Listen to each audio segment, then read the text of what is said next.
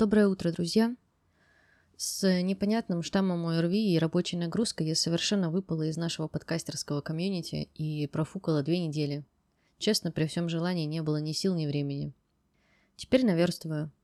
Я продолжаю мистический сезон байками из склепа, и в прошлый раз мы с вами говорили про психологические предубеждения и искажения, а сегодня поговорим про преподавателя, то есть самые популярные, скажем так, возражения и предубеждения, связанные с фигурой учителя – но перед этим слово выпуска.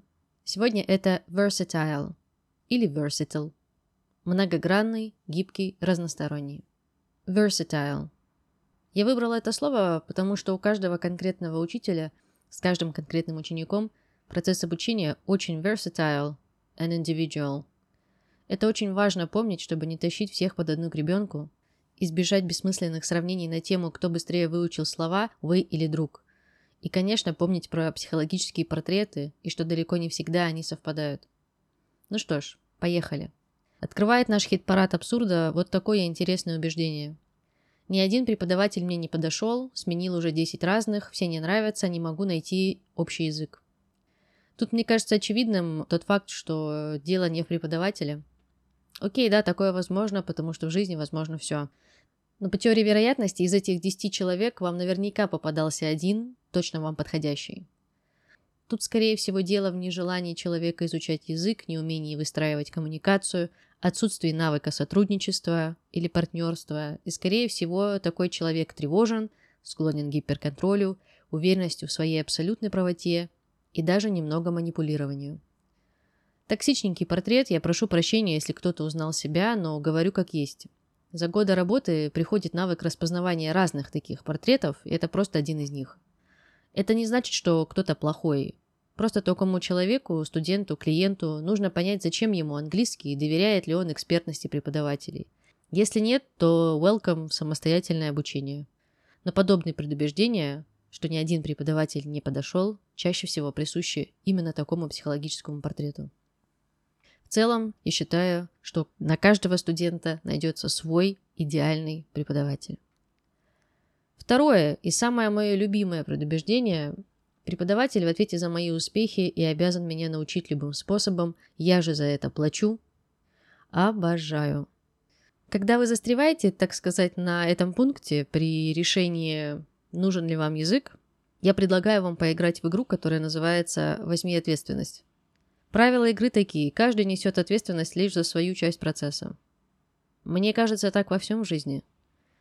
Преподаватель несет ответственность за качество методики, эффективность инструментов и уровень своего профессионального образования.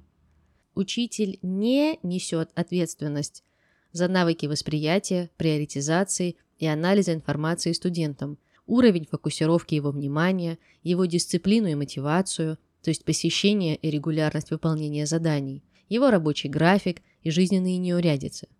Все эти факторы на 70% определяют ваш успех в изучении языка. Преподаватель несет ответственность за уровень подачи и качество информации. И это, к слову, колоссальная интеллектуальная и эмоциональная нагрузка. А все остальное в ваших руках. Поэтому данная жалоба совершенно оправдана, отклонена. Третий наш участник. Опытного препода можно распознать по внешнему виду. Это обычно серьезный человек, чаще всего женщина в блузке с цветами и очках в роговой оправе. Ладно, очки я ношу. Но ни серьезного вида, ни блузки, ни уж точно внешнего опыта и возраста у меня нет. Как и у подавляющего большинства моих коллег. Здесь хочется сказать только одно. Прекращаем судить по внешности.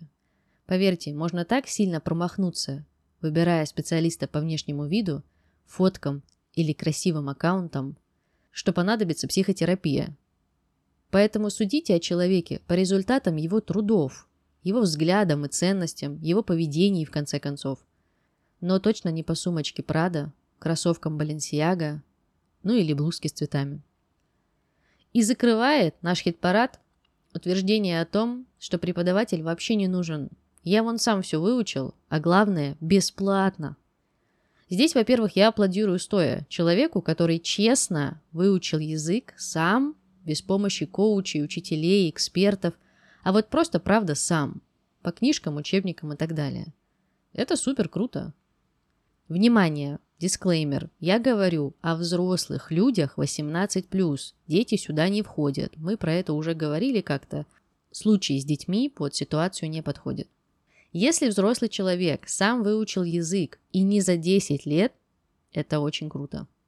Но в большинстве своем, без помощи опытного наставника, коуча, препода, курса какого-то, этот процесс очень долгий, с очень медленными или еле заметными результатами.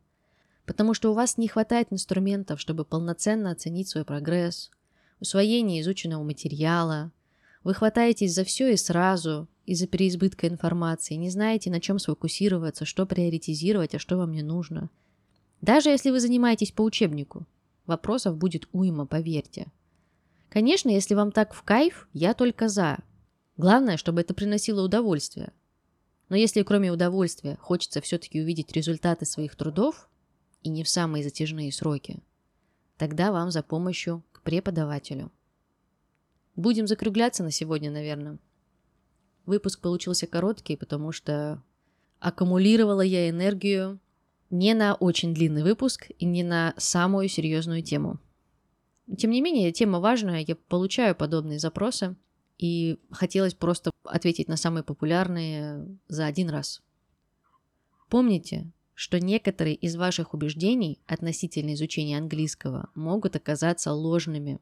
Включаем критическое мышление, определяемся с целью – находим мотивацию и работаем над дисциплиной. Сложно? А вы как хотели, друзья мои. Это вам не марафон желаний, в конце концов. Тут нужно трудиться. И помните, процесс изучения английского всегда максимально versatile. Это по-своему особенный опыт для каждого.